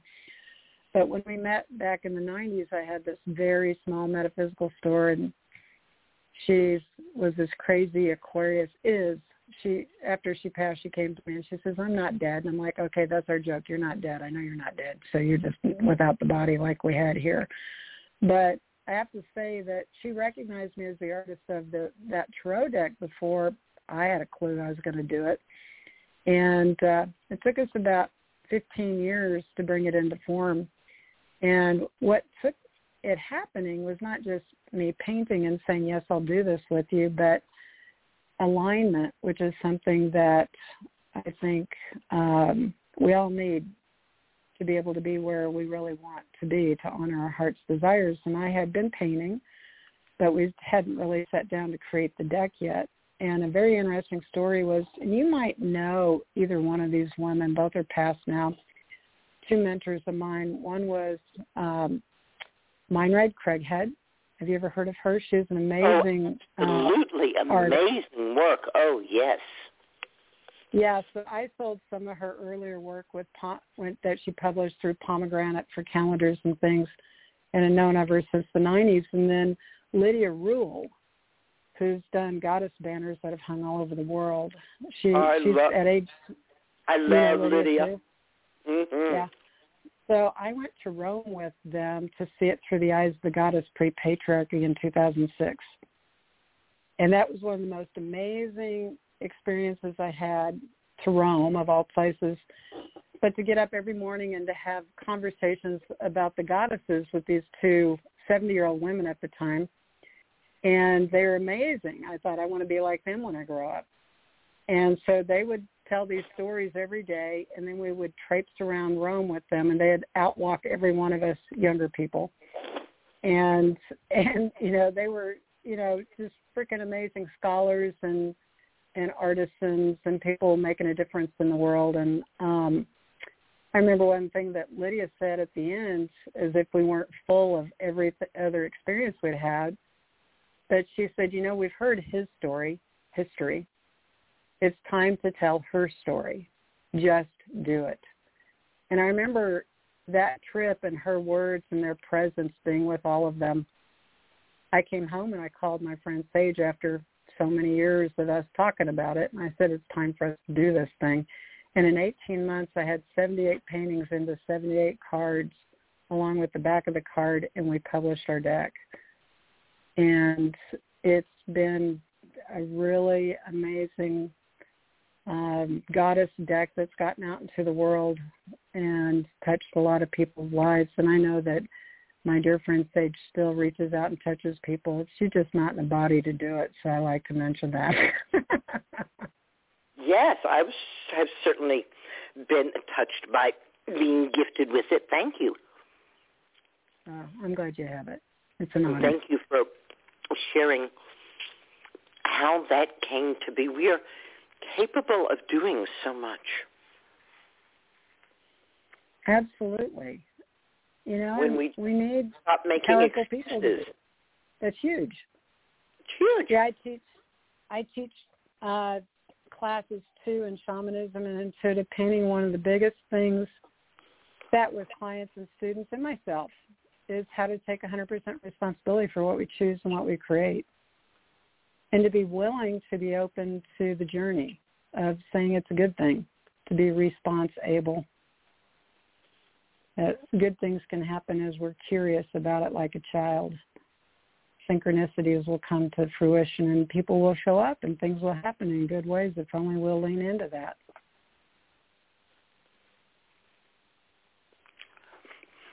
I talk about responsibility with the apprentices and how it starts by being responsible for what you say and what you do.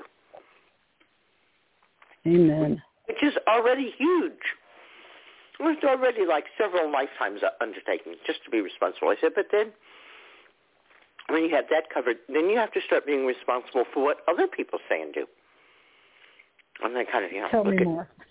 when I say, you know, well, you understand at that level of responsibility, and that if you go out and talk about, oh, lady slipper is a great plant for this, that, and the other thing, that you've now become responsible for Lady Slipper disappearing Oh yes. because of other people's actions.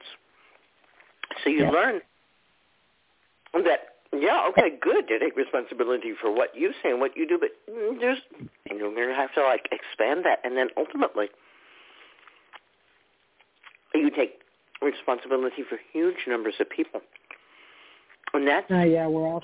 Yep. that's actually power, and that's why most people Yes. don't really want power. They say they do, but when it comes right up to it, they don't because they don't want the responsibility. I'll use the example of the Challenger space shuttle, right? Horrible accident. All those people died. All right, how come? The tiles were glued on wrong, so who's to blame here? The person who Oh. glued the tiles, the person who made the glue, the person who made the plans? No, the head of NASA is responsible. Yeah.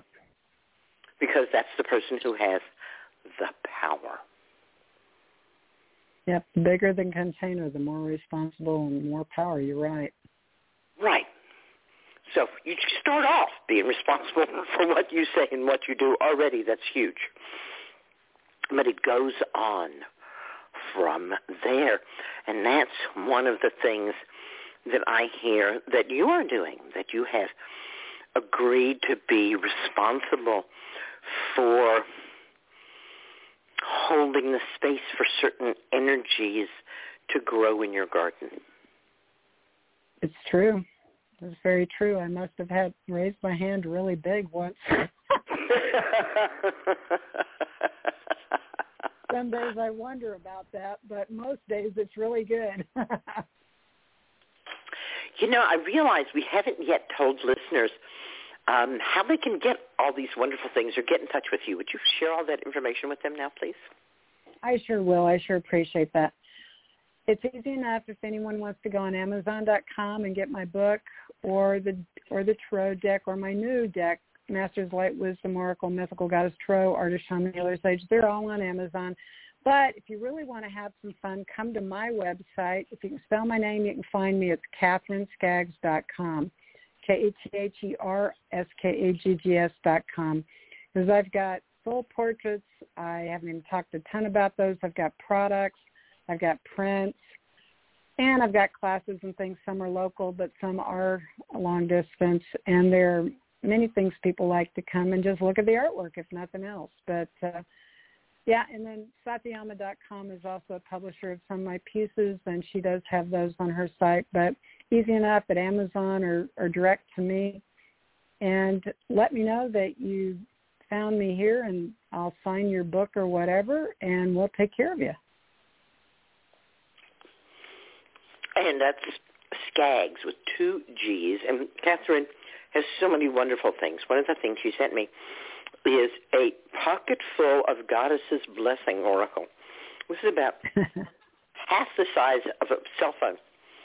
It really literally is a pocket full of little goddess cards. And you can just flip it open and pull a goddess for the day. The blessings just go on and on and on. We're coming close to the end of our time, so I want to ask you, is there anything you wanted to talk about that we haven't had a chance to talk about? Oh goodness, there's probably a thousand things, but um, you know, I appreciate being here and being connected to you and and your people. Um, I love what you're doing, and you know, I've got stories all day long, but I don't know what else we have missed. To be really honest, I'm sure there's plenty that we could talk about. Plenty, but, plenty uh, of stuff. Yeah, it's and that's the hard part about the blog talk show is that they're so severe on the time, and um, so you know, one thing that I would ask you is. You've been so successful in getting your work published. Did you find that difficult? You know, actually not really. The path I've gone, I, you know, I had a retail store and many years, and so I understood the wholesale retail thing and going to International New Age Trade Show, and I had a lot of contacts from that. And Sage knew Ted Andrews, and also, um, oh gosh, I'm forgetting his name. He just had a horrible accident. Uh, James Wanless, and they were very kind in giving uh, some well-written reviews for the deck when we first started that way. And I knew publishing. I had a background in doing some of that as a graphic designer before some of this other stuff. So it all wove together. And actually, we almost got picked up by Llewellyn, not Llewellyn, by U.S. Games back then, which was very interesting. It didn't happen, which was actually perfect. For many years, um, I worked as the publisher of our stuff and made it sure it got distributed. But then I decided a couple of years ago I needed to be the artist and the author and try not to work so hard doing all these other things running businesses. And so I made an agreement with Karen at Satiama Publishing she, to do a hybrid contract, kind of the best of both worlds to start as I gave up control. not really, but some. And uh, so she's published these three items for me. I had full artist control of my artist shaman healer sage, and I had a wonderful friend be my designer on that one. But um, I, you know, it's just kind of been in me. I've kind of gone ahead whether I had a full big publishing house or not, and um, it seemed to work out. I've had, you know, just get in front of people and be generous and show up and do my part, and it just seems opportunities keep coming. And um, so for all of you who have something to say, be tenacious and do your work and show up and be generous and it'll all come back to you. That's kind of my peer to advice on that one. That's brilliant. You, brilliant advice. Know, show up and do your work and keep showing up Yeah, and keep doing your work and don't worry about whether or not people are dissing you or applauding you. Exactly. We have to kill off our egos to some extent, the part of our personality that gets offended. We've got to be, you know, the thing that I love about my work, this work, is being my heart. It keeps me pure. If I step only into business without this as my essence, then I can get cranky and I can get into all kinds of stupid headspaces that are really not who I am. They're more like ego. And what I find is if I do my work and I work with the gift of the painting and the helpers that I have worked with so far and divine law, as I call it, the higher truths. I do my best to be as enlightened as possible. That's my job. I just happen to be able to channel or bring these other images in and be a conduit for that. In shamanism, we might call it being a hollow bone. And that's part of my goal in my life is to be as pure a conduit for spirit as possible. And that's why I think this work goes out in the world and generates because it's it's it's bigger than me. And so if I can just show up and do my best and trust this is exactly where it needs to be at exactly the right time, then I'm not going to be as involved with all my egoic stuff as I could be. Doesn't mean that I haven't gone through stuff. I'm still human. But that's what keeps me on track. That is so inspiring.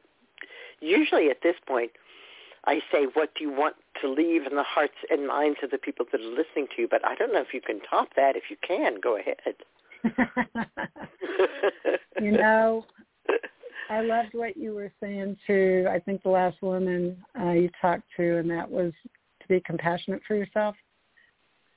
I Yeah. think that in this earth walk, this this human journey, the spirit embodied here is that we, and in this time period, we're in a lot of ups and downs. And do your best to love, do your best to be loved, do your best to be kind, do your best to be compassionate and understanding, and then if you need to, have a good place to go take a d- good dump, and then get over it and do your best to come back. You know, and that's not always easy. Life is not, you know, it's thrown a bunch of curveballs. But you're right. What we started out with, it's. I don't think life on Earth has ever been easy. It just goes through different stages, and we're we have to be all in for that. If you know, one other thing, I know we're ending this is if you can embrace those things about yourself, compassion, and develop those, the other thing to really be on it is to work on your innocence and preciousness. Can you go back to that place in yourself that is innocent, pure, and precious and let that guide you more than cynicism, upset, and disappointment? If you can do that a little bit every day, you've come a long way. You definitely topped it. Thank you, Katherine Skaggs, for your art, your words, your heart, and for the energy that you are holding and the portal that you are helping to create. The image that I use is that we are reweaving the healing cloak of the ancients. And oh, yes.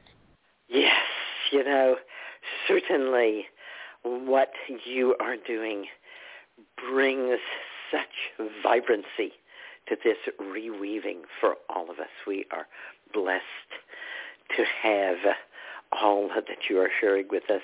Thank you. Hey, everybody, go check out Katherine with a K, Skaggs, two G's. Sarah Ellen, you rock. Thanks for helping me restore herbal medicine to its rightful place as people's medicine. It's the medicine that's right outside your door. We'll be back next week with more green blessings. Good night. Good night.